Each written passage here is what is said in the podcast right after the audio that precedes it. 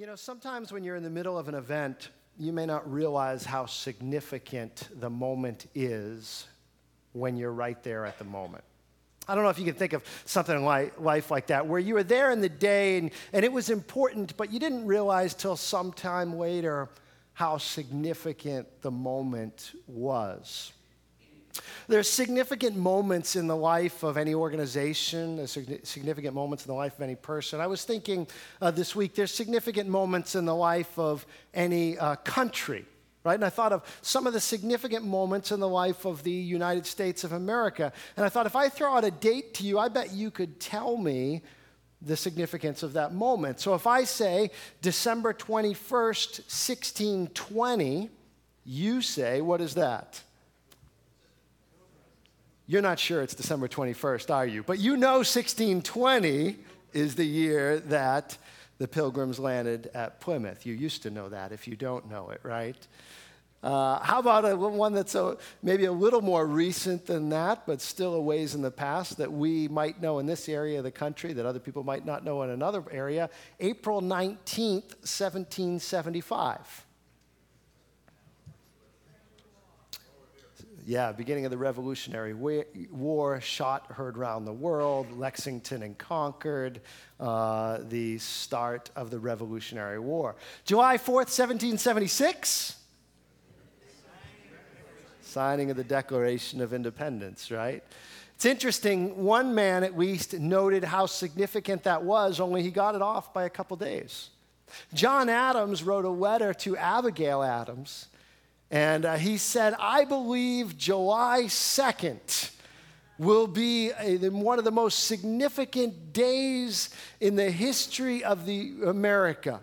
He said, This day will be celebrated July 2nd with parades and pomp and circumstance and illumination and games for years to come. He got it right. He just was off by a couple days. July 2nd was the day that the Constitutional uh, Congress, uh, in closed session, voted to approve the Declaration of Independence. But of course, uh, July 4th, that date that's on the actual document, is the one we celebrate as it. All right, let me get a little more recent uh, on, on, dates, and maybe uh, some of these will, will come up. Uh, December 7th, 1941 the Empire of Japan. The day that will live in infamy, the Empire of Japan has bombed Pearl Harbor. Yes, November 6th, 1944. D Day. I heard someone say it D Day, the invasion of Normandy, right? Uh, that one there. November 22nd, 1963. John F. Kennedy was assassinated, and I wasn't born yet, but many of you that were there tell me you know exactly where you were on that day. This one's a little more obscure, but maybe you'll get it. It's not American history, but it's huge in world history. November 9th, 1989. Berlin Wall came down. And I say that one because that's one in my lifetime that I do remember. I remember sitting in school and watching the television and watching that wall come down and having no idea the significance of what it meant. Because it's 20, I didn't understand the 28 year history of that wall being up. I didn't understand what it meant at that point in my life, separating what, the, what communism, what the cold, I didn't understand what a Cold War was. I thought it was just fought in a cold territory. I didn't know what that meant. Sometimes you don't realize the significance of it, but for other people who remember the day that wall went up really overnight, it was a significant day right? 1989. Um, September 11th, 2001, uh, terrorists into New York and, um, and uh, Washington, D.C., and the plane down in Pennsylvania. And many of us remember that day. Uh, and it, it was interesting to me last week in watching some of the coverage of it listening to the news reports from that day after all this time has passed, it was amazing to me how many reporters on that day got it that I didn't get till much later. It was interesting to me listening to reporters that day talk about this is going to change the way we travel through the air. This is going to mean we're going to have a war on terror. This is go-. and I was like, wow, they were saying that on that day, and it took a lot of us a while later to get it. Significant days in the history of our world. Um, October 27th, 2004. Red Sox win the World Series. Uh, that was a significant date, uh, and, and, in history, at least for me, anyways. Uh, significant days throughout history um, that we would remember. But sometimes on that day, you don't realize how significant it is. If I say April 13th, 1995, you don't say anything. One person might, though she might not remember it. That was the day I met Wendy Major for the first time. Um, and I didn't realize the significance of that day going home on Easter weekend uh, with my friend from college to his home and meeting this young lady named Wendy Major and, uh, and starting the relationship that started really that weekend and hasn't stopped, thank the Lord, since then. Um, but you don't realize the significance sometimes of things that happen in your life and in the moment. We come to a passage of scripture this morning where I think people that were right there in the moment missed most of the significance of what was going on. I think people that were there during this uh, incredible moment in the ministry of Jesus completely missed the significance of what was happening. They saw what happened, they realized who was involved, but they missed why it was important. I think that's sometimes true with us. We kind of know what happened, we kind of know who's involved, but maybe we miss why it's so important.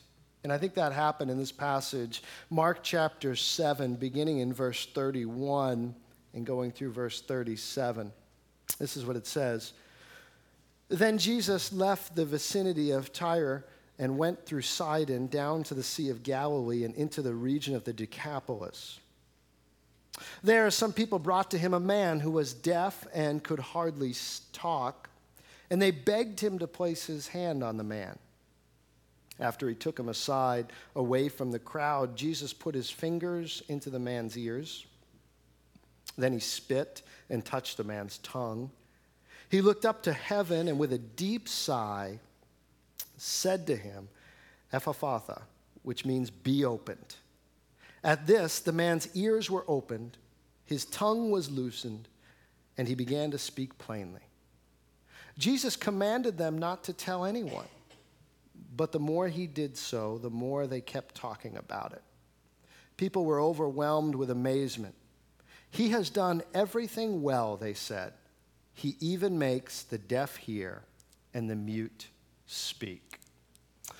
This passage is about an incredible miracle of Jesus, and at the end, people recognize how incredible this miracle is. This man is brought to him who's deaf, he can't hear, obviously, and has trouble speaking. We don't know exactly what that meant, but sounds like from the wording he could try to speak, but he wouldn't be able to communicate. And the people bring him to Jesus. And we don't know completely what they're asking for because they said they ask him to touch him. And we automatically assume well, they're asking Jesus to heal him. And maybe they are, but at the end, they're so surprised that Jesus actually heals him. It could be that they were just asking Jesus to bless him. And so they bring him to Jesus. Jesus takes him aside, and then he goes through a very demonstrative process of healing him. And I don't know if you've ever read this passage before, even as I was reading it this morning, you might be wondering why. Why does Jesus do this? Because other times, in fact, just a few verses before, Jesus just speaks a word. And he, a few verses before, Jesus says, Go home, the demon has left your daughter. Never met the daughter, never saw the daughter, didn't, wasn't in close proximity to the daughter, but immediately the daughter was healed and delivered. But not in this case. In this case, the man is right in front of him, and Jesus sticks his fingers in his ears. He spits and touches the man's tongue sighs, and then prays to God and asks that he would be healed. I don't think Jesus is presenting some paradigm of healing here. I don't think that every time someone prays that someone needs for their hearing to be restored that they need to stick their fingers in their ears. I don't think that's what's going on here at all. What's going on here at all uh, is I think Jesus is very lovingly and very compassionately meeting this man right where he's at. Think about it. He's completely deaf and he can't speak. Think about what it must have been like to go through his life like that. When everybody comes up to you and automatically assumes you can hear and just starts talking to you, they realize you can't, they probably start talking louder. They, they, then, you, then they get frustrated, maybe start screaming and mouthing words to you finally get frustrated and just walk away angrily. Imagine what his life must have been like. People constantly avoiding him because of the awkwardness of his situation. So if Jesus were to say, I'm going to heal you, he hears nothing. So what Jesus does is, I think, he resorts to a sort of sign language. He meets this man right where he's at and explains completely what he's about to do. He makes sure there is no question about the fact, I am going to open your ears. And he puts his fingers into his ears. And he's right in front of that man and he spits. And in that culture, the understanding is the life that is in me is going to be used to cause your tongue to be able to speak. And so, in a moment when you're able to speak, know that it is because Jesus has touched you that you'll be able to speak. And then he lets out this deep sigh. It's only a couple paces in Scripture where we hear that Jesus sighed. But the idea is that compassion is present there. And finally, it says he looks up to heaven.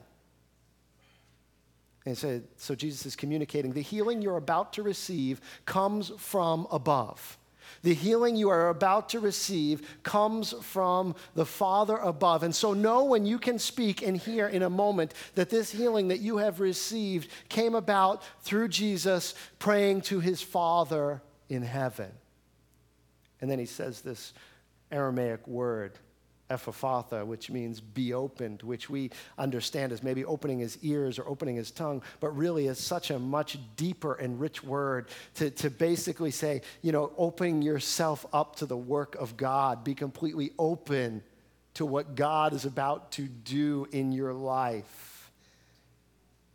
And so this man receives this healing, and even though he couldn't hear, and even though he couldn't speak, he knew exactly what had happened and who had done it for him. And so did the people around him.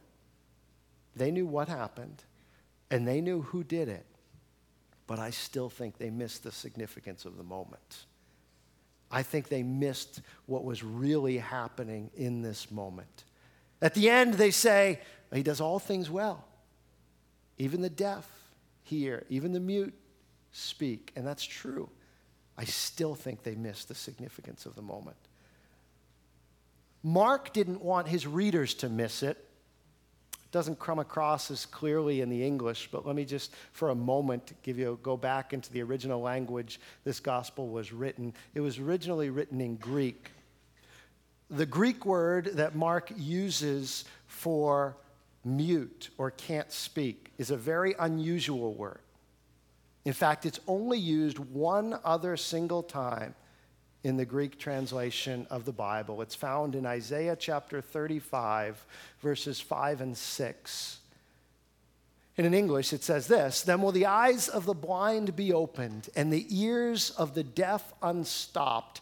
Then the lame will leap like a deer, and the mute tongue shout for joy. Water will gush forth in the wilderness, and streams in the desert.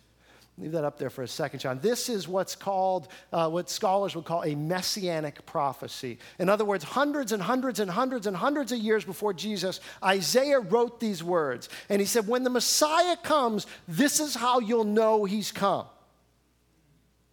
The eyes of the blind will be open, the ears of the deaf will be unstopped, the lame will leap like a deer, and the mute tongue will shout for joy.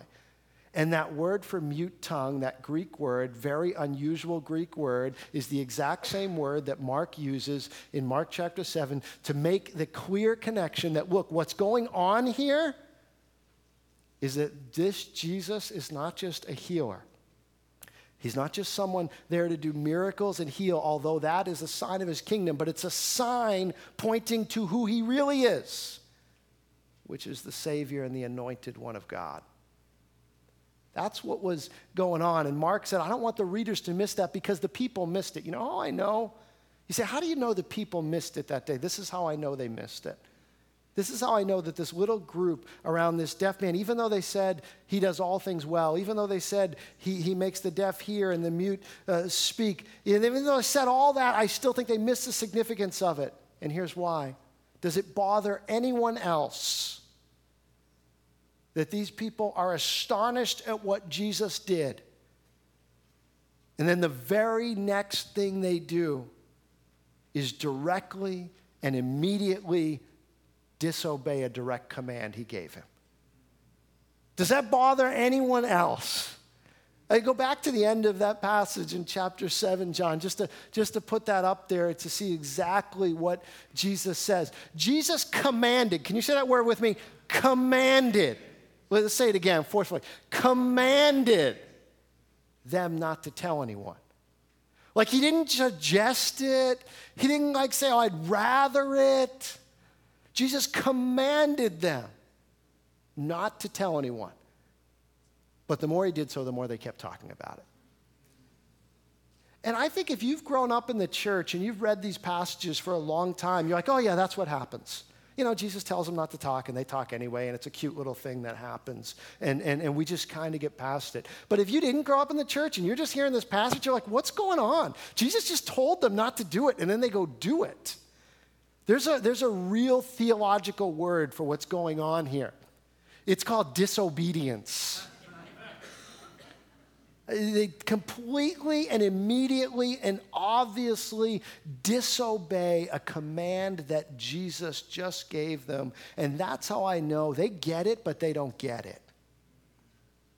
They, they get kind of what just happened, and this man was healed, and Jesus did it, but they don't get what it means. They don't get the significance of what it means for Jesus. They're kind of amazed, but they're not changed. They're transfixed, but they're not transformed. They're fascinated, but they don't become followers. I think they want and they love what Jesus can do. They just don't love Jesus. Not yet, anyways. Because Jesus said in John chapter 14, he very uh, clearly defined the people who love him. He said, Jesus replied, If anyone loves me, he will obey my teaching. Say that word with me obey. If anyone loves me, he will obey my teaching. My Father will love him, and we will come into him to make our home with him. He who does not love me will not obey my teaching. These words you hear are not my own, they belong to the Father who sent me. So Jesus very clearly says, Look, if you love me, the one who loves me will obey me. So these people in this, in this passage, they got it, but they didn't get it. They loved what Jesus could do for them, but they just didn't love Jesus. What they missed, and what Mark didn't want his readers to miss, was that Jesus didn't just come to do healings, he came to heal to point to who he was and to point to the Father. It showed that the kingdom had come, and this was God's anointed one. This was the Savior. He came to say that your problem is so much bigger than you think it is. That not being able to hear or talk, that's a big problem, but your problem's even bigger. And God's answer is even greater. Well, your real problem is you're stuck in your sin and there's no way out of it unless God sends a Savior. And that's who I am. And that's what Jesus is saying. So here's the thing for us. I think sometimes, before we're so hard on these people at that time, I wonder if sometimes we get it, but we don't get it. I wonder if sometimes we get information but miss the implication for our lives. I wonder if sometimes we're fascinated by Jesus. We just don't want to follow him every place he wants to go and wants us to go. I wonder if sometimes Jesus gives us a command, or we read about his teaching in Scripture, or we come and sit in church and we hear it shared, or we go to a Bible study and we hear the truth, and we just kind of walk away and continue to just live our lives the way we think they should be lived.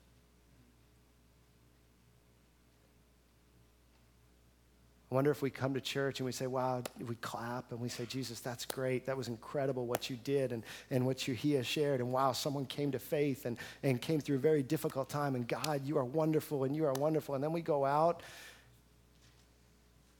and we don't love our enemy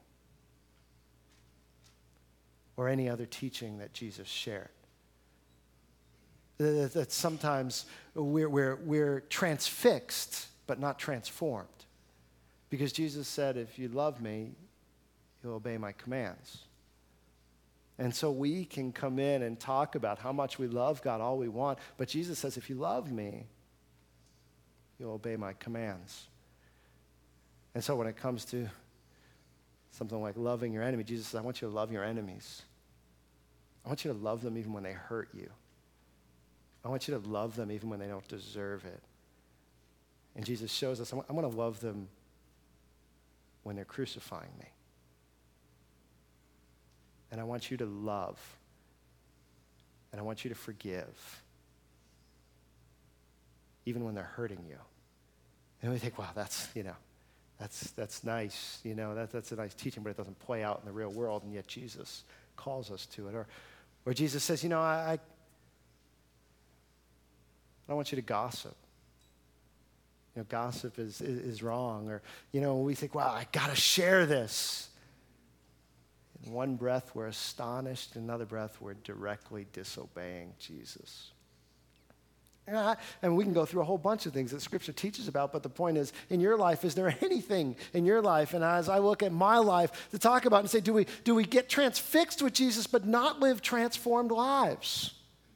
But not go out of here and live our life in accordance with the way Jesus teaches? Or do we go out of here and just live our lives the way we think is the best way to live our life and kind of make sense? When you wake up in the morning, is it Jesus, how do you want me to live today? When you have a tough meeting, is it Jesus, what do you want to come out of this meeting? Or is it, I'm just going to go on my own thoughts and wisdom and think what I was right? I know he's telling me not to say anything, but he doesn't really mean that. He, of course, he wants us to tell people. And it says Jesus commanded. Well, how do you know where you are on this? I thought, well, maybe one way is just do you listen to yourself pray? You ever listen to yourself pray? I listen to my kids pray a lot especially at dinner time. They won't let me pray at dinner anymore. You can guess why. They pray a lot faster than me. So, who wants to pray at dinner? Their hands go right up. They're already praying before I even get the sentence out. But I listen to them pray, and I try and bring some guidance to it because often the prayer is, bless this food, bless this day, let's eat. Amen. You know, that was, was it. And I thought, well, that's learned behavior, right? So probably learned it from me somewhere. But I try, I try and structure it. I try and bring some direction, right? And I said, well, maybe we should thank God for something instead of just demanding Him to do things. Maybe we can think of something to praise God for instead of just telling Him to bless what we want Him to bless. And, and I, you know, I do it in a kind way. And but I, I just wonder about our prayers. Do we love what Jesus can do for us? Or do we love Jesus? Do we love that he can make the deaf hear and the mute speak, which is incredible? That should point us to him. It's awesome. But does that point us to just loving Jesus? You know how I know when my kids love me? I love when they tell me that they love me. I mean, I mean, if you're a parent, you might. Love, I love that. I love that.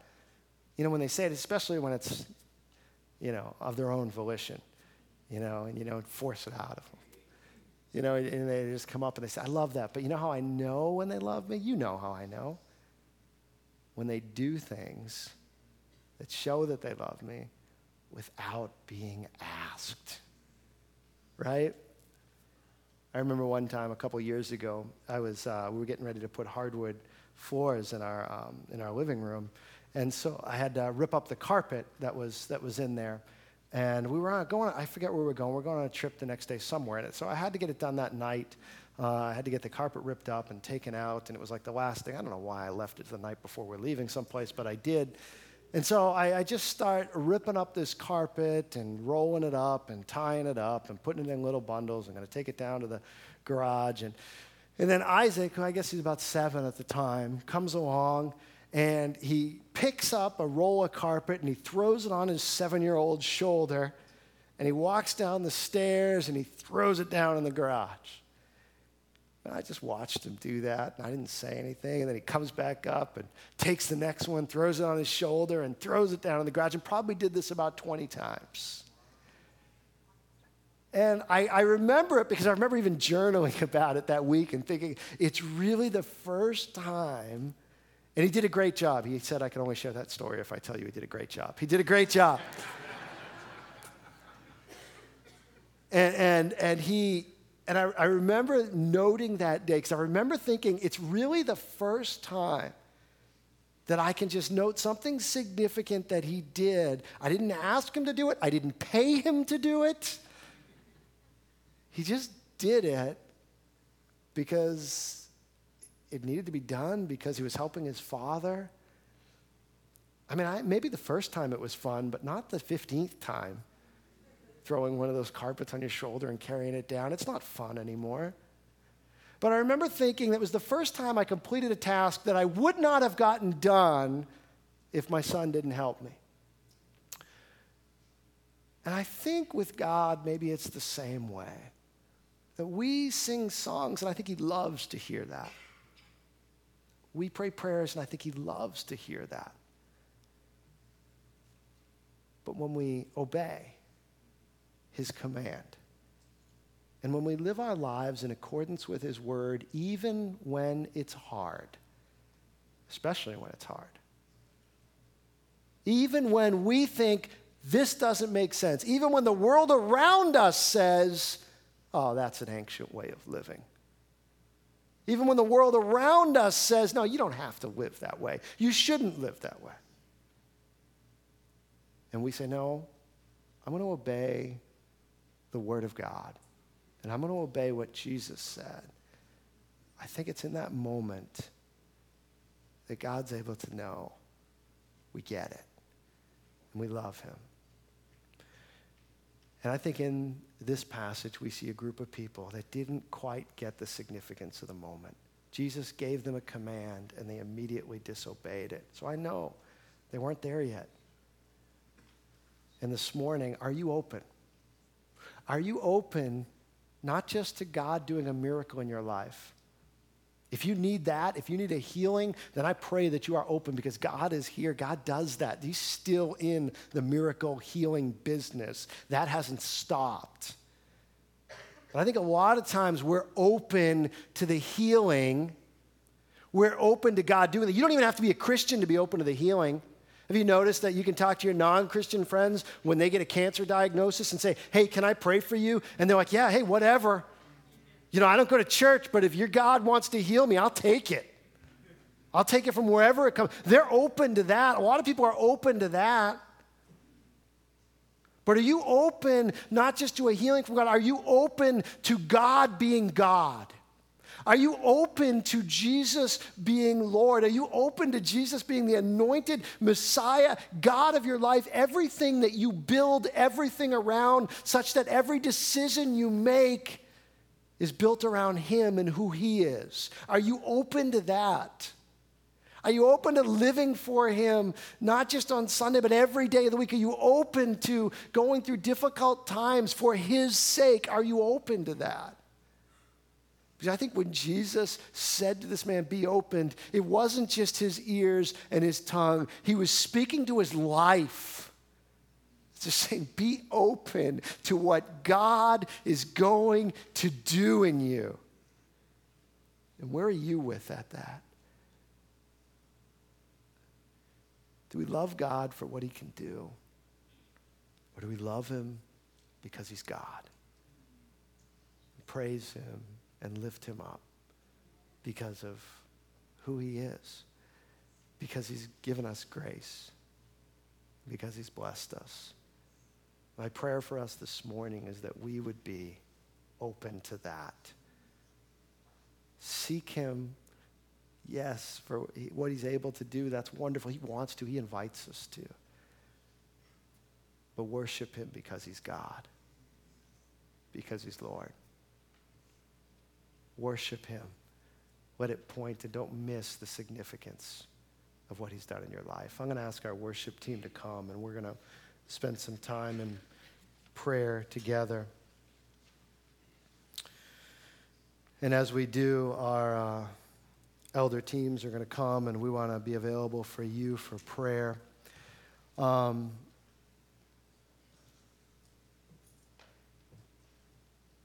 are you astonished and disobedient at the same time? I just being honest, right? That's where these people were at. They were astonished at what Jesus could do. And yet, immediately the next moment, they were disobedient to what he asked them to do. And so we're responding to God's word today. And there's one group of people here where you might be sitting here and you say, you know what? No one else knows. No one else knows. But when I'm here on Sundays, you'd never guess how I'm living during the week when no one else is looking. Maybe you would say, you know, I'm, I'm here and I, I love Jesus with my words, but if I'm honest before Him, my actions are not lining up, that I am sitting here saying, wow, look what Jesus can do, but tomorrow, tomorrow, I'll go and live a life the way I think I should live it without even thinking about Jesus. I don't know if that's you, but I know it happens. I know it happened back in Jesus' time. I, I, think we all at times find ourselves in places like Paul did, where he says, Look, the good I want to do, I, I don't do. And the, and the bad I don't want to do, I find myself doing. And we wrestle with this. And so maybe this morning you have to come to Jesus and just say, God, I don't want to live that way anymore. I, I want to be astonished and amazed. I want to be transfixed, but I want to be transformed too. I want to live a life that says, I love you. And so maybe whatever it is in your life, and I don't know what that is. I don't know if it's envy. I don't know if it's gossip. I don't know if it's lust. I don't know if it's sexual issues or addiction issues or, or, or abuse issues. I don't know what it is, but you and God do. I don't know if it's selfishness or greed or slothfulness or gluttony. These are just all things, right? That sometimes we don't like to, you know, we just, oh, he didn't mean that. And, and yet, the one who loves me is the one who obeys what I say. We can't do this without His Holy Spirit. I'm not talking about doing this in your own strength. I'm talking about coming to God and saying, God, I need you to set me free. I need you to break the bondage. I need you to stick the fingers in my ears. I need you to touch my tongue. I've tried on my own. I need you to set me free to live the life for you that you've called me to live. And so, as we respond to God's word this morning, these elder teams are here. They'll pray with you about anything. But if you, especially, I want to say, if you need a healing in your life, they'll pray with you about that. I'll leave it to them whether they stick their fingers in your ears or not, but they'll do what God's calling them to do. But they'll pray for you. But if you also are here and you just need to say, you know what? I just need to have some time with God because I need to alter the way that I'm living. That's what this altar is for. we're a living sacrifice. We alter the way that we're living. It's the altar is a place where something comes to die and change. We alter the way that we live. And you just need to come and kneel and spend time in God's presence. You can do that too. We're going to worship for a little while, give you a chance to respond to the Lord in prayer. And, uh, and listen and allow the Lord's Spirit to work. Would you stand with me? Father, God, I ask that we would be open to the work of your Holy Spirit within us. Father, too often we get it, but we don't get it. We see how wonderful and awesome you are. We acknowledge that and we believe, and yet it doesn't transform and change the way that we live. So, God, I'm asking this morning that your Holy Spirit would search hearts and would just speak. God, the amazing thing about a moment like this is I cannot go and speak to each individual person, but your Holy Spirit already is. And so I just pray in this moment that your Holy Spirit would just speak to us each. And God, if there are places in our life where, where you have just said, Hey, I remember I, I, I asked you to do this, and we've just been living our own way, God, would you straighten us? Would you, God, give us mercy and help us to live our lives for you and just recognize that you are not just the healer. It's not just your hand we seek, but it's your heart and your, your love. Would you focus us to the fact that you are our Savior, that you are God's chosen, anointed one? Lord, we come to you this morning to ask that you would do your work. Lead us, I pray, in Jesus' name. Amen.